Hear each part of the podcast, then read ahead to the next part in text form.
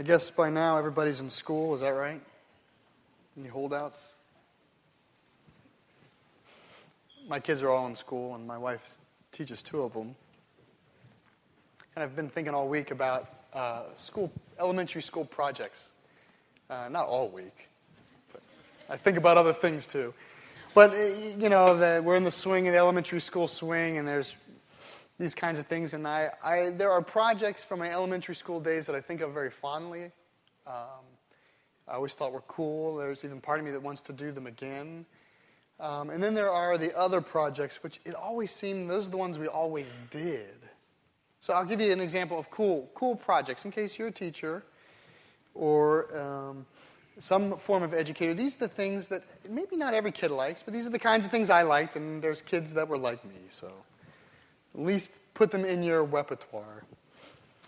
Um, you remember the plants where you would, they gave you like the cup that would dissolve into like plant soil, but you could plant a plant and watch it grow? I always enjoyed that. That was fun to come to school and see your, your lima bean break forth. I was always, I'm just saying, if you're running out of ideas, this is one to use. The lima bean project was always a big hit with me.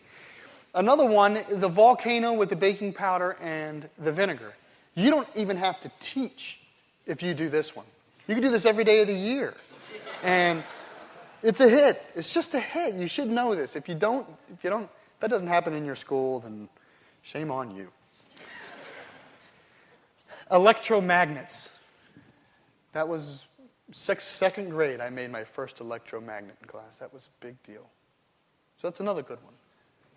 So those are just examples of good ones, things that, that some kids, kids like myself, boys who don't like to read and all they ever want to do is recess, those are the ones that, that will capture their attention. On the other side, there are the other projects. Now, there's more than two, but, but there's two that I'm going to actually be using today in the sermon, and so I feel like I have to talk about them, get this off my chest, resurrect them, clean them off, so here's the first one the collage. The collage, people. You know what the collage is? This is how a child interprets the collage.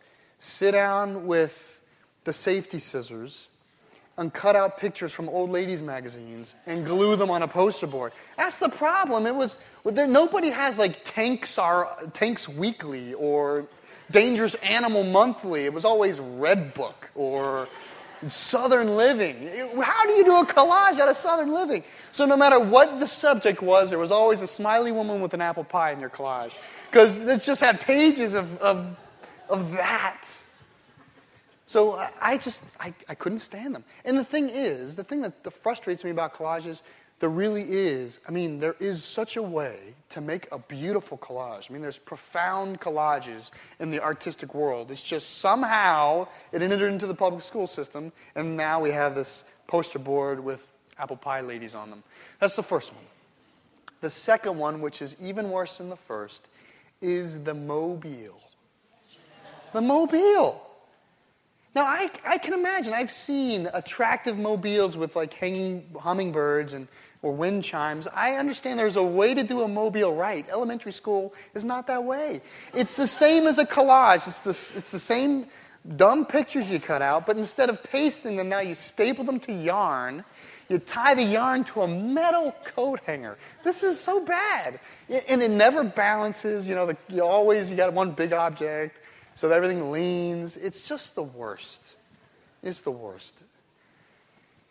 And the, here's the worst part about all of it is all those other cool things, really that's science. So the science teacher gets the cool projects, and so the mobile and the collage is what the English teacher has to work with. So as bad as it all is, you have to couple it with a book report. I didn't read my first book till college.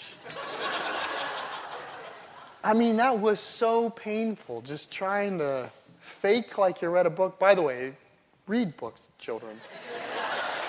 For what it's worth, I had to repeat kindergarten, and I'm not kidding. So, so I am not the model child, but I'm just saying, as bad as it all is, to double it up with a book report was the worst. Well, today, I have to say, I have to get it out of my bloodstream because today we are going to make a collage out of, or actually, a collage is going to be made for us in Scripture. And I, and I think there's a way to do it well. And so you're going to need to use your imagination. We don't have glue sticks and lefty scissors. We, you have to use your imagination, but it's more than that. It's more than a collage, it's a collage and a mobile. In fact, I'm going to call it a mobilage. We're going to do a mobilage today from Habakkuk, which at least means you'll remember something about the prophet Habakkuk. With that, will you turn in your Bibles to Habakkuk, the third chapter, which, if you're using one of our Bibles, is page 653.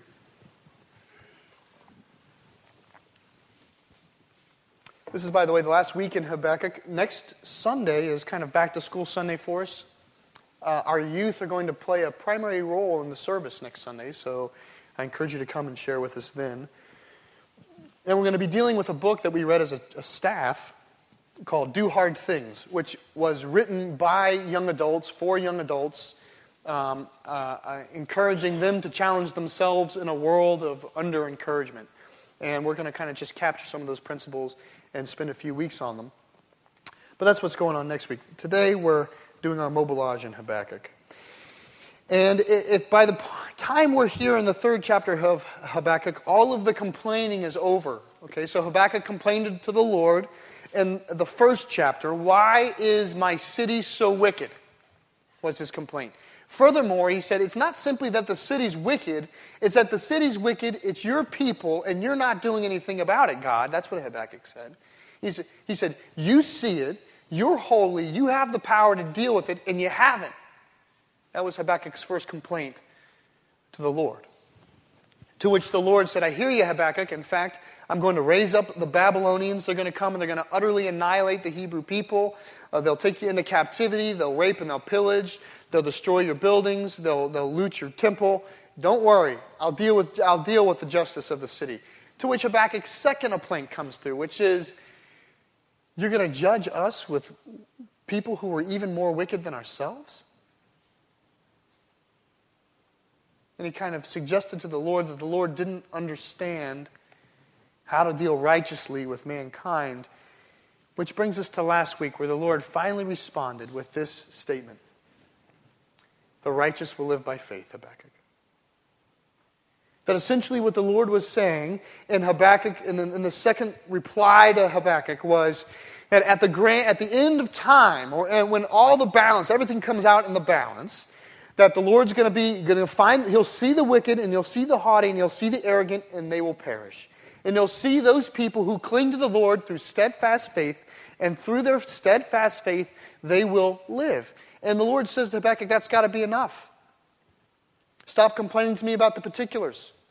I'm going to see the wicked, and they'll perish. I'll see those who hold on by steadfast faith, and they'll live. That's my answer.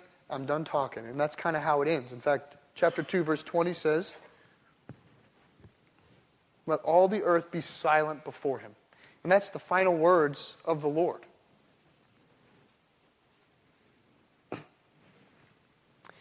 And so now we are returning.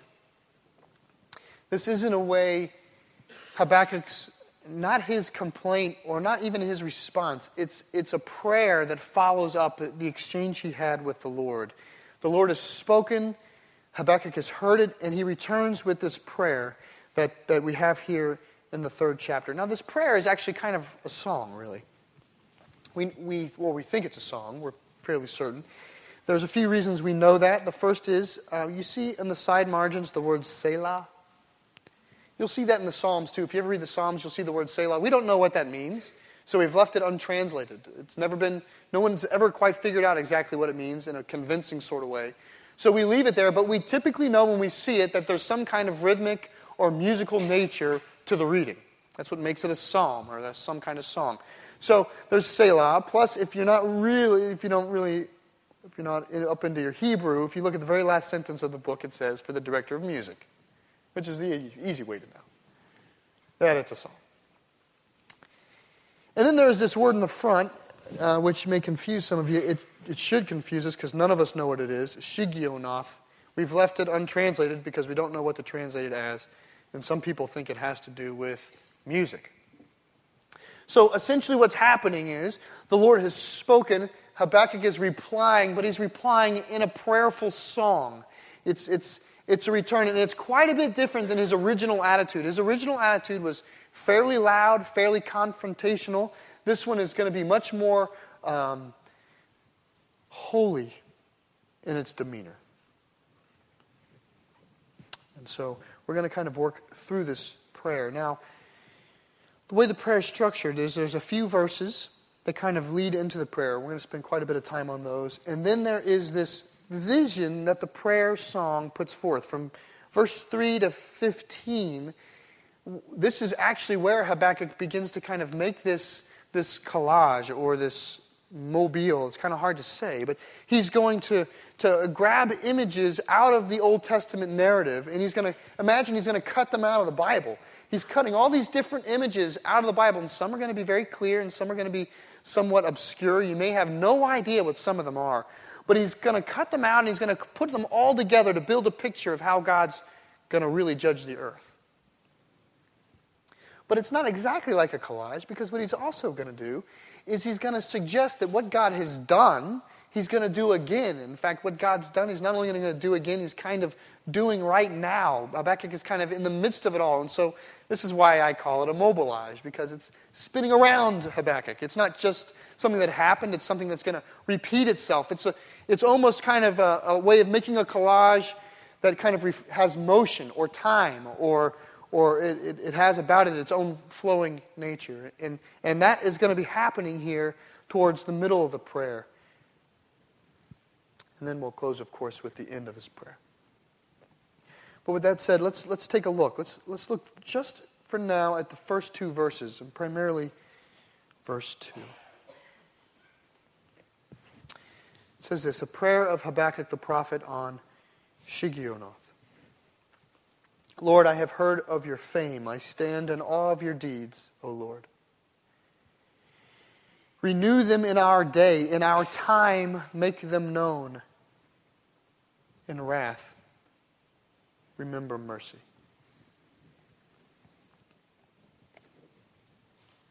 That's quite a bit different than the beginning of the book. The beginning says this How long, O Lord, must I call for help, but you don't listen? I cry out to you violence but you do not save. Why do you make me look at injustice? Why do you tolerate wrong? That's the attitude Habakkuk has at the very beginning. Now you have Habakkuk saying, I stand in awe of your deeds. Do you hear the difference? One saying, Why don't you do anything? You don't ever do anything. You just, it happens. All this injustice happens. You don't do anything. And now Habakkuk is in a position where he says, What? I stand in awe of your deeds. I see what you do. Now, has the Lord actually done anything in this book? Hasn't done a thing, he's just talked. You know, I think what happened, and this, this happens with us,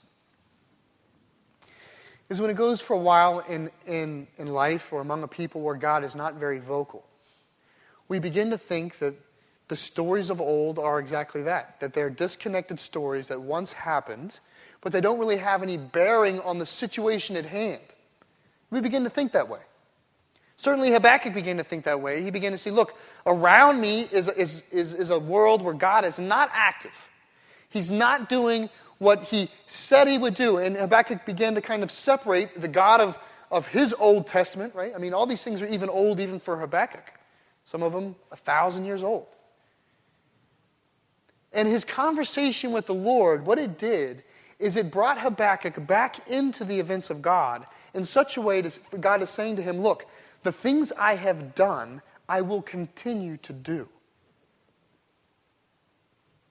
It's very different for us when we be, begin to realize we're part of the narrative God's telling. That, that the Bible wasn't simply written a long time ago, but that in a sense, in a sense, not in a scriptural sense, but in a very real sense, the story of God that God's telling starts in Scripture, but it weaves into us as well. I mean, when we pray to the Lord, we can trust that the very same nature of God that's displayed here can be displayed in our life as well. And that's what Habakkuk's doing here. When he finally says, I stand in awe of your deeds, I think what he's saying is, I see what you've done, and now they're relevant to me because I know you'll do them again. We certainly have the right to pray that way. But there is this verse 2 where we've got to be careful how we read it. So, so look at it here with me. Uh, I stand in awe of your deeds. Renew them in our day, in our time, make them known. Now, if you left out the very last line of verse 2, in your wrath remember mercy. Just leave that out for a second because I think I think our tendency, if we hear something like this, Lord, I've heard the fame, your fame, I've, I stand in awe of your deeds. When we hear that, if it's not coupled with, in your wrath, remember mercy, what is your, how, how does your mind understand those comments? I've heard of your fame. I stand in awe of your deeds. I imagine in our minds we have the tendency to think that Habakkuk's kind of making us think of the praiseworthy things God has done. The wonderful things He's done, the way He made the earth and Eden and, and the glorious things, kind of like a, a praising psalm, a psalm of ascent. Oh Lord, oh Lord, how majestic is your name in all the earth. That kind of, that, that kind of voice is behind it. If in your wrath remember mercy is not part of the second verse. But if it is part of the second verse, what is the context of his comments now? I remember your deeds of long ago. We knew them in our time. What is he talking about now? What, what, is, what, what is the point of, of Habakkuk? What's the point of the whole book? Let's think about this. Habakkuk is praying to the Lord. Why did he even come before the Lord? Was he just asking God like, for God to bless him? Is that the reason that the book of Habakkuk exists? I stand in awe of your glorious deeds, the way you've blessed your people. Is that what he's saying? What about revival? This is what always, this is what always happens is, is, the church, every time the church starts to go south, we begin to talk about revival, and that's our prayers. Is that what Habakkuk's been praying for, is revival? I stand in awe of your marvelous deeds. Renew our spirit, Lord, in your time. Is that what he's praying for?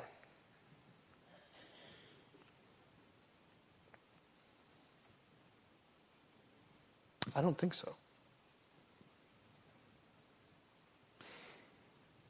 In your wrath, remember mercy. Do you remember uh, when Habakkuk began to pray? He was praying that God would judge the earth. Not just the earth, more specifically, right? God, Habakkuk wasn't praying that God would judge the Babylonians. He wasn't praying that God would judge the kings. He wasn't praying against the Egyptians or the Canaanites. Who was Habakkuk praying against? Who was Habakkuk's, the source of Habakkuk's complaint? Was it some foreign power? No. It was Hebrews. Habakkuk was praying to the Lord, Dear God, do you see how evil your own professing people are? When are you going to deal with them? That's, that's who Habakkuk's praying about. Habakkuk's not praying about some foreign people. Habakkuk is praying to saying, There are people who claim to be your people. They place themselves beneath your name but they have become so wicked and so negligent of your own righteousness that they deserve to be destroyed. When are you going to do it, Lord? That is the prayer of Habakkuk. He's praying against the church. I mean, if we just translate the idea, not, not, not the true church, the apparent church, the, the, the people of God, but you got to do that, right? The people of God with your fingers the people who profess to be of God, the people who profess to be the church, but they're really a part of no church at all. They, they come, they, they're members on paper, but they're not members of God's family. This is who Habakkuk is praying against. Not the believing church, the professing church. Not the real church, the apparent church the church that appears to the world as, oh, that's the church. The church that those on the outside would look in and say, that's the church. Just like in Habakkuk's time, they would look into the walls of Jerusalem and go, those are Jews. Those are Hebrew people. Those are the people of Yahweh. Habakkuk is saying, Lord, to the people of Yahweh, when are you going to destroy them? Because they've become so wicked. The apparent church.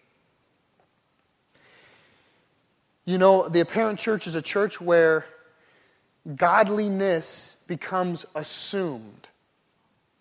Think of it this way it's where godliness becomes assumed. That just to be here, the assumption is you're godly. Why? Because, because of the architect. Well, not in this case, not the architecture, right? But in most fancy cases, there's architecture that brings upon it assumed godliness. Or there's family heritage that brings with it assumed godliness. Your great grandfather, your grandfather, so many people, everyone we know has been coming. There must be godliness there. The number of people come creates this attitude of apparent godliness. The amount of money or the, the, the some of the things that we do in public creates this appearance of godliness. Those things have no bearing on godliness. It's a parent church. And a parent church is a church when salvation and blessing become expected from the Lord.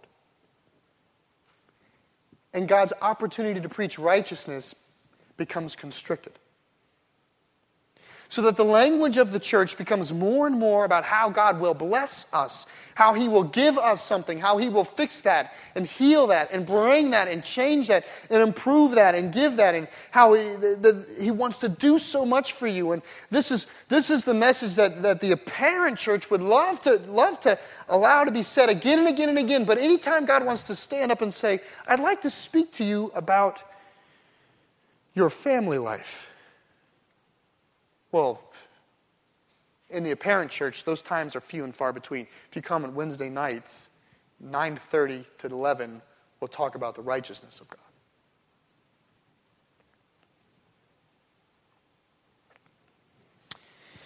Now we're tempted, I assume we're tempted, I'm tempted when I'm thinking of faithful versus apparently faithful or church versus apparently church. I'm tempted to come to the conclusion that I'm faithful this is my temptation. I'm doing great. Uh, that's the first temptation. And the second temptation is to say this church is a real church, it is not an apparent church. I think that's true. I think I'm faithful, meaning pursuing God.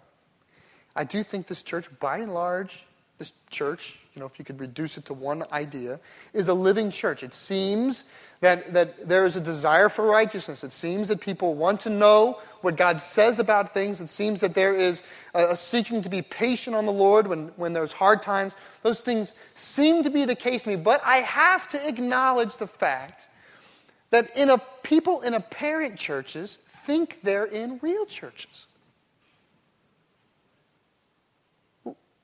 Nobody thinks they're in a fake church. Why would you waste the time? You see, this is what happens. It's through our own hard heartedness. It says the Lord gave us over to our own hard hearted desires. We want something and we won't let it go. We, want, we have this arrogant attitude about what things ought to be and how they ought to be. And finally, the Lord says, Fine, have it. Have it your way. And this happens in the church. And so, and so there are times when we could be engaged in things that are apparently Christian, not really Christian, but we think they're Christian because our hard hearted desires have made the dictates of our soul paramount.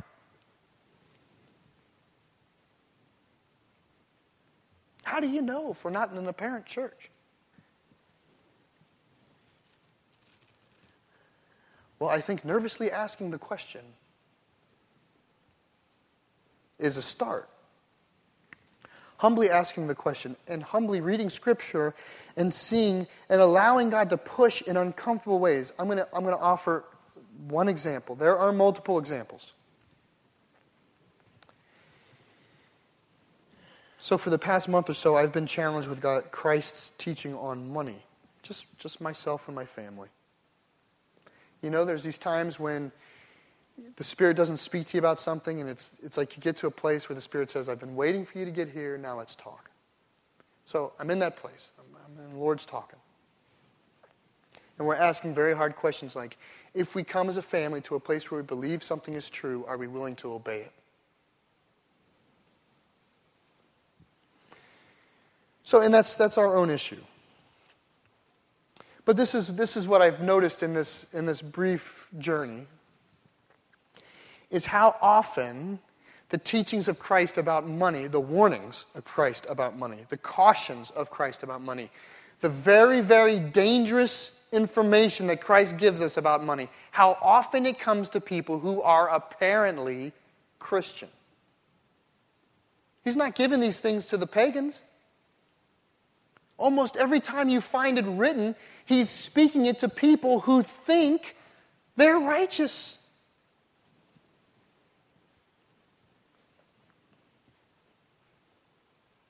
Particularly people who have enough behind them financially that they can comfortably and leisurely mimic faithfulness.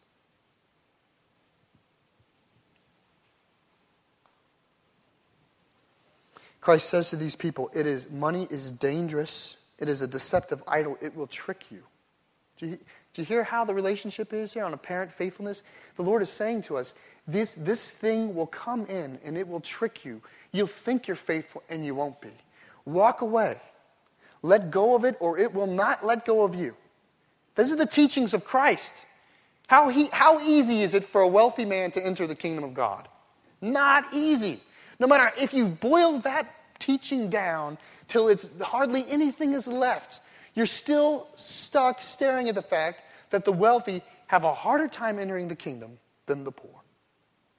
That something about money speaks with a witchy way to us.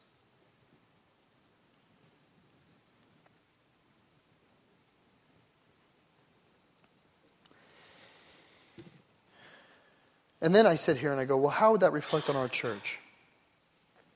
So these teachings applicable to our church. And this is the hard part because we are on the top of the world. Like if these teachings, these very difficult teachings, have any place to land and live, it has to be here. Who else, where else does it go? Where else is the wealthier church? Is it in Zimbabwe? China? West Virginia? Montana? Laurel?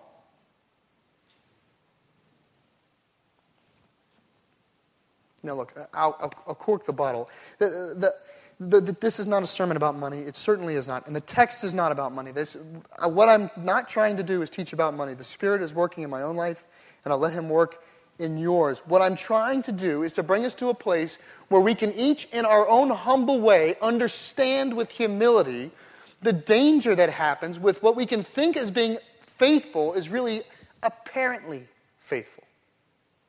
What we think we can think of ourselves as well, we're the church, when there may be someone like Habakkuk going, When are you going to do something about those people?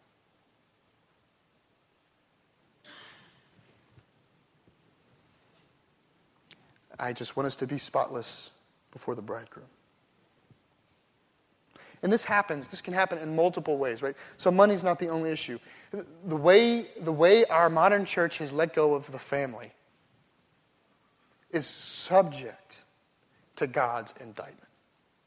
The way our church has softened its position on gender and sexuality issues has earned stern indictment from the Lord. There are so many hard things that we have to be so careful about saying. Why? Because there is the appearance of faithfulness within us. I just, I just want us to bring, come to a place where we can feel the hard edge of the apocalypse of Habakkuk. The hard edge of it, not the easy edge. Because the, the verse ends with this In your wrath, remember mercy. Habakkuk is saying, Lord, come. Come do what you must. Come do what is consistent with who you are. Come salvage righteousness and justice from this planet while it may still be found. But in your wrath, remember mercy. That's what he's saying. That's his prayer. His prayer is not, Lord, avoid, avoid Jerusalem. It's, Lord, if you need to lay, lay waste to Jerusalem, lay waste to Jerusalem. But be merciful to those who cry out to you.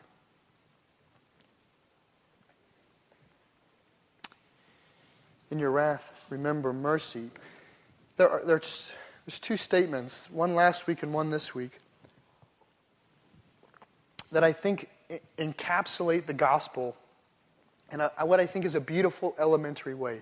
This morning, in the statement, in your wrath, remember mercy, I think, sheds valuable light on salvation of Christians. That our salvation is happening amidst the wrath of God that we cannot. We cannot talk about the salvation that we have through the work of Jesus Christ, through his death and through the resurrection that God gave him. We cannot, we cannot talk about our salvation to new life without understanding that it's happening in the midst of wrath. That God is saving some and not saving others. That some are perishing, many are perishing in the city. Many in the city are perishing, few are being saved. That is the stage of the gospel. But it's so elementary, just like last week. Last week had one of these very elementary teachings, but the righteous will live through their steadfast trust.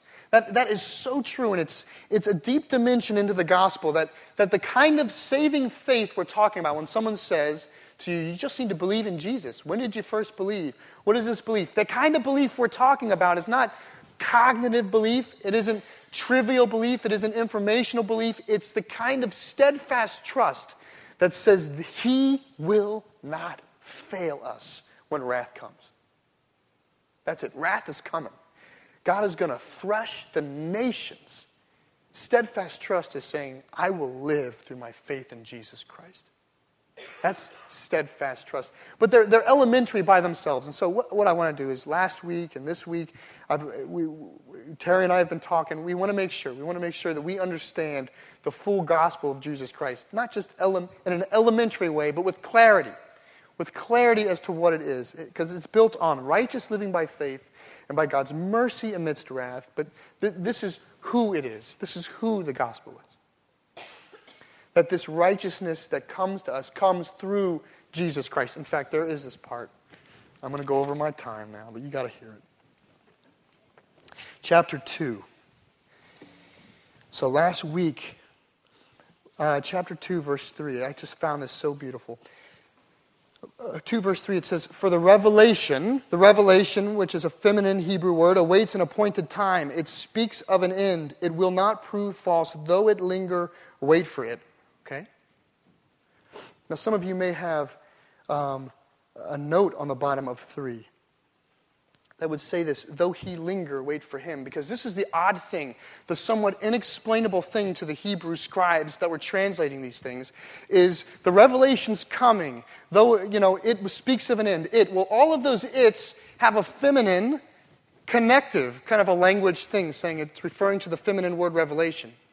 When it gets to though it linger, for some reason the Hebrew people used a masculine there that find, you can't find any word around that it's tying to. So, in other words, what, what, what, what the, the Hebrew writers are saying is the revelation, it's coming, it speaks of an end. Though he linger, wait for him. They just didn't know, well, who's the he?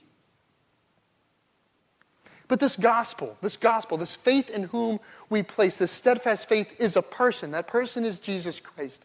It is through the death and resurrection of Christ that our righteousness comes, that Jesus Christ is our righteousness, just like Philippians says. It's through trusting in Jesus Christ and his work that we have any hope of mercy amidst the wrath.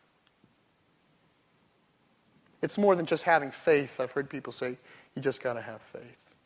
No, you have to have faith in Jesus Christ. Actually, you need steadfast faith that will not let go in Jesus Christ. And then you're fine. That's the gospel. But Habakkuk ends, Lord, in your wrath, remember mercy. And then he gives us this mobilage of what is it going to look like. I don't know if it's a vision he got or if it's in the mind of Habakkuk imagining what would the judgment of God look like, but this is what he does. For the next set of verses, 10 verses or so, he begins to, to cut out, like I said, these images from the Old Testament account. And he just glues them down or, or he staples them up. I don't know, it seems, but he begins to kind of assemble them as to say, this is how the judgment of God is going to look. This is how he's going to come. This is how it's going to feel. This is how the presentation of God's going to be. But there are echoes of these images all through Scripture. And so he's going to say, God is full of brilliant light. And the writer in Te- Paul and Timothy is going to say, the light of Christ and God is, is unapproachably brilliant. And he's going to talk about how he's coming from a holy mountain. And the writer in Hebrews is going to say, he's coming from a holy mountain. He's a consuming fire. And he's going to say things like he's part of the waters or he's used the waters to crush the earth. Well, and it makes us think of Noah and how, how Noah has, was, was saved, even though the water came out. He's going to use all of these things. And, and it isn't one long story. You can't sit here, you won't be able to sit and read it and listen and say, oh, this is the story of the Egyptians. It's not. It's the story of the Midianites and the Egyptians and the people that Joshua subjugated. And all of these different images are going to start flying in and they're building. When God comes, this is how it will be. So listen. When God comes, God came from Teman, the Holy One from Mount Paran. That's, that's Habakkuk's way of saying he is so holy. He goes, starts and says he comes from the holy mountain of God. And he says his, glo- his glory covered the heavens and his praise filled the earth.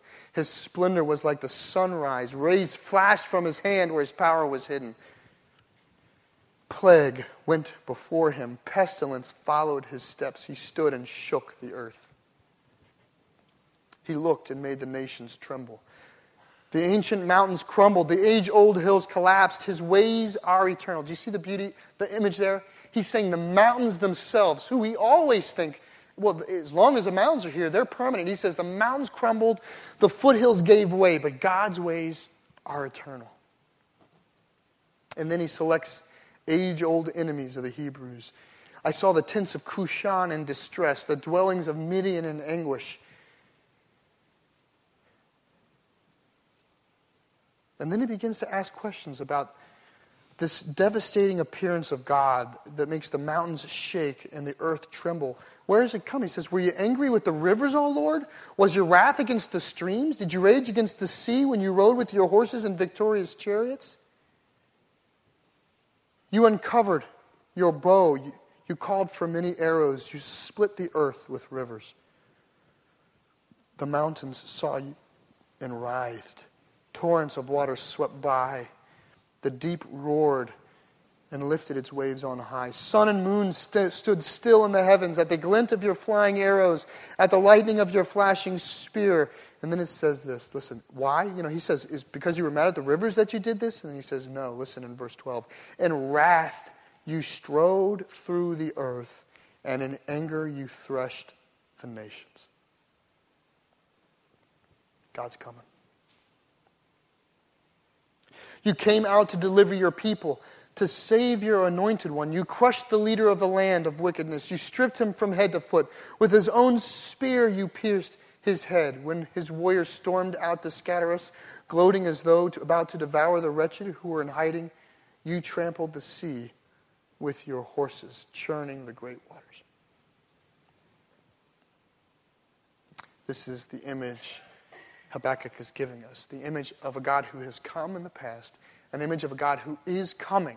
He is coming, and he's coming not because he's angry with the earth, but because he's angry with the nations.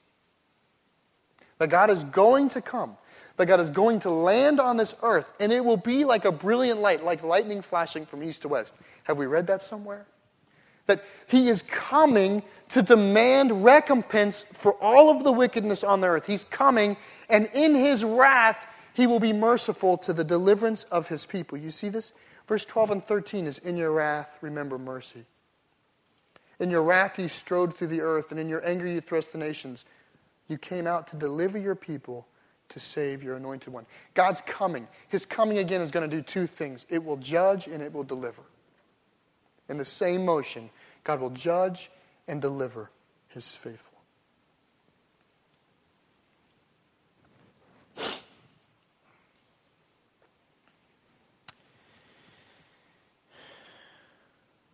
This is the image given to us when Habakkuk hears it. He says this I heard and my heart pounded. This is verse 16. My lips quivered at the sound. Decay crept into my bones, and my legs trembled. Yet I will wait patiently for the day of calamity to come on the nations invading us. Though the fig tree does not bud, and there are no grapes on the vines, though the olive crop fail, and the fields produce no fruit, though there are no sheep in the pen, and no cattle in the stalls, yet I will rejoice in the Lord. I will be joyful in God my Savior. The sovereign Lord is my strength. He makes my feet like the feet of a deer. He enables me to go on the heights. Do you hear what he's praying? He's saying, I know what is about to happen is going to hurt. He's not praying for deliverance. He's saying, I know that the righteous acts of God, that God's judgment on the earth as it comes, in his case, as the Babylonians come through, that certainly Habakkuk's going to be subject to some of the pain that comes through that. God's not going to whisk him away from that hardship. He's going to be there. He's going to be there and watch famine hit. And he's going to be there and watch everything give way and everything give up. And he's saying, I understand that. I understand that in this life I will not enjoy the kind of blessing that you're calling me to have faith in. That I have steadfast faith in a time later. And for that I will rejoice. Our prayers to God, our relationship with God, our, our demeanor before the Lord should be one that welcomes, welcomes and prays first and foremost that His justice and His righteousness is made manifest on earth, even if it means that we have to brace for the impact.